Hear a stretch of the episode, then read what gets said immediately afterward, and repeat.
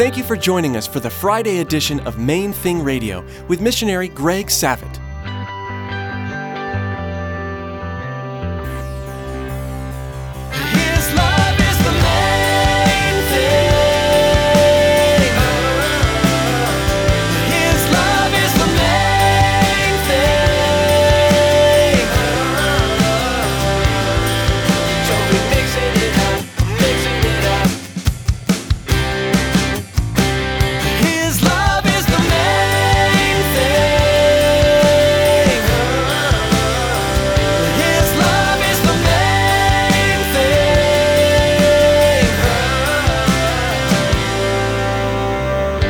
I wish, as the body of Christ, we would resist the world as well as the Jewish people resisted King Antiochus IV.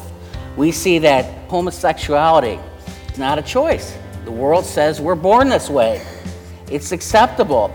And you know, it must be acceptable because every time I turn on a TV show, there's somebody who's gay as a character. So it must be acceptable, right? The Supreme Court says gay marriage is legal. As Greg continues to teach through his series on Hanukkah and Christmas, he'll be exhorting us to refrain from the world and its lusts. The Jewish believers in the book of Acts did a great job withstanding the pull from the world, and you are called as well to be a set apart, holy priesthood. Now here's Greg with part two of his message entitled, Without Hanukkah, No Christmas.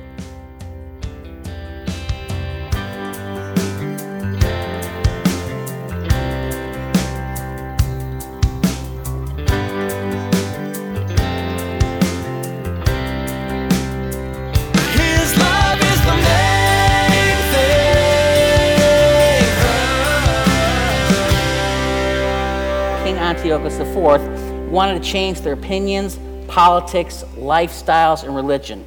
For example, Antiochus wanted the Jewish people to stop studying the scriptures, become athletes, start working out in gymnasiums. Have you ever seen a book on Jewish sports stars? Let me tell you something, it's very thin. You might have Sandy Koufax, Hank Greenberg, Mark Spitz, but they wanted the Jewish people to believe in Zeus and all the myths. And they wanted to believe in Thor and Prometheus. And the Jewish people believed in the God of Abraham, Isaac, and Jacob. They wanted the Jewish people to be great chefs, to dine, to be Epicurean. Jewish people, they had their dietary laws.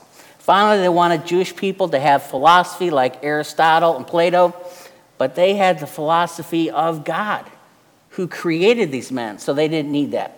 So, what happens is we see a battle, and Jewish people really stick to their guns. They resist everything that Antiochus IV does to them.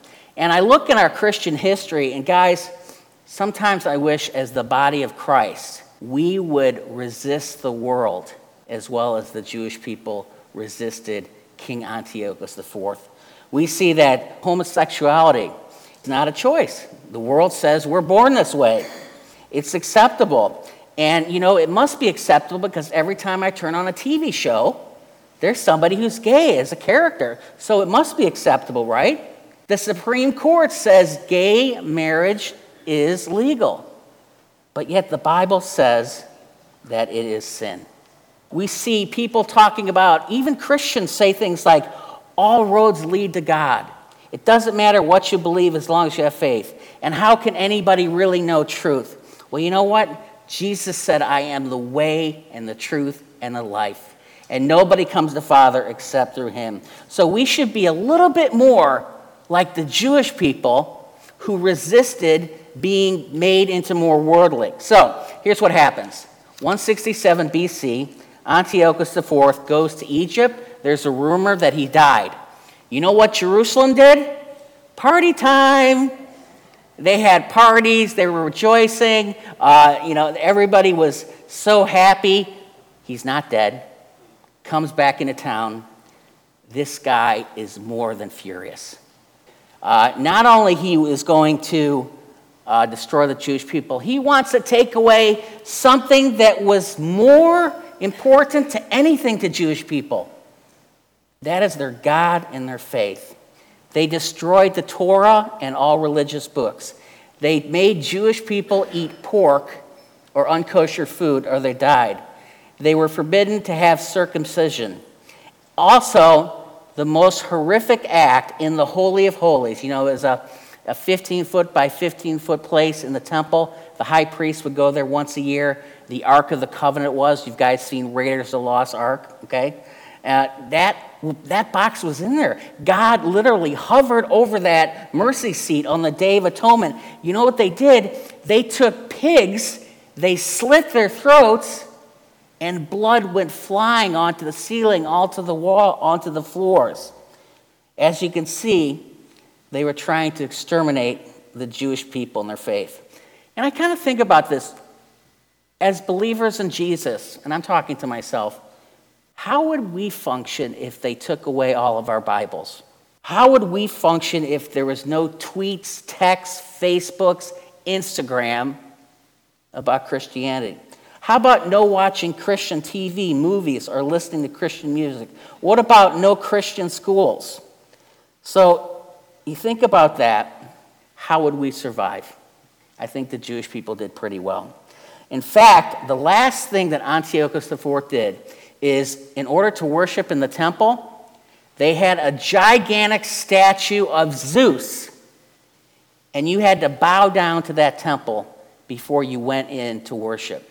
Could you imagine tonight if we had a big statue of Muhammad the prophet and we had to bow down and worship that before we went into the sanctuary this evening?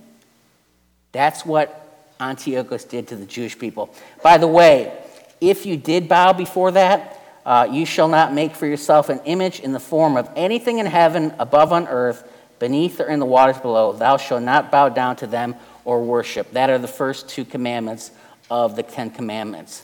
Now, what happened was there's an old priest now, and his name is Mattathias. He's like 80 years old, and they're all going to temple. Mattathias, Maccabee, has five sons, and this old guy is about to go to worship.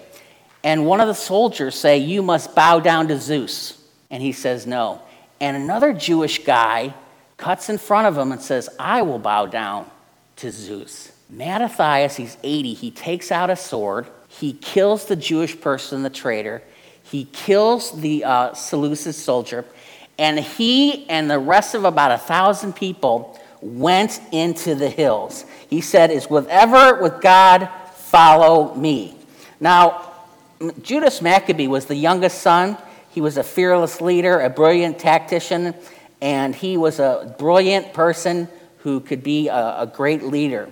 Um, I named my son Judah because Judah meant, Judah Maccabee meant Judah the hammer. And sometimes I like to hammer his mouth shut. You know, he just, he just loves to debate. I knew I was in trouble when he was six years old. He said, Dad, who do you like better, Batman or Superman? And I said, Well, I think I like Superman. No, and I'll tell you why. The next hour, he was debating me. So, anyways, I want to share with you what the Jewish people are up against.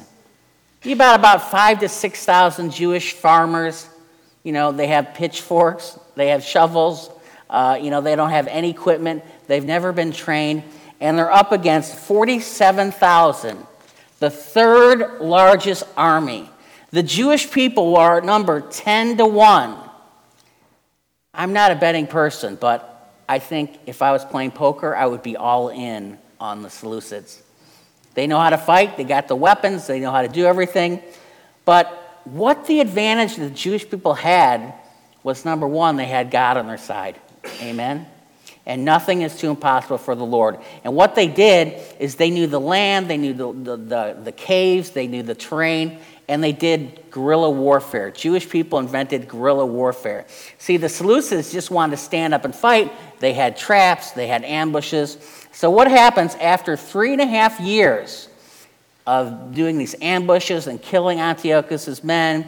Finally, Antiochus IV says, Fine, you want this little dry area called uh, Palestine, you can have it. The Jewish people had won and they marched in after three and a half years. And the thing is, after three and a half years, nobody's taken care of it, nobody's cut the lawn, nobody's got the dust off everything. It is a dirty, dusty mess. Oh, don't forget the blood in the Holy of Holies. That is all, all dried. So when they got into the temple, they were going to rededicate the temple, and that's the word Hanukkah. So when we talk about Hanukkah, that's rededication. So they were going to light the uh, Ner Tamid. Now, tonight I have a menorah. This has um, nine uh, candelabrum stands. But back then in Judaism, they had seven. It was called the Ner Tamid, the eternal flame. And it symbolized God eternal, God's glory, God's radiance, and it never would go out. So here's the deal Judah Maccabee only had oil for one day. What kind of object lesson would be if you went back to the temple, you light the Ner Tamid, and it goes out the next day?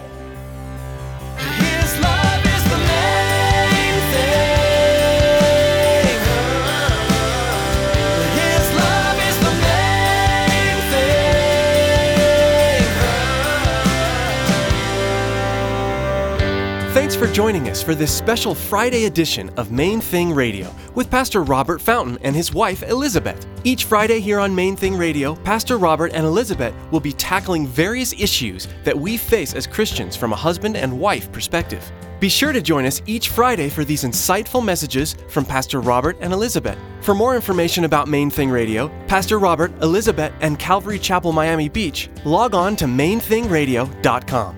That's mainthingradio.com. At our website, you'll find today's broadcast for you to listen to or download.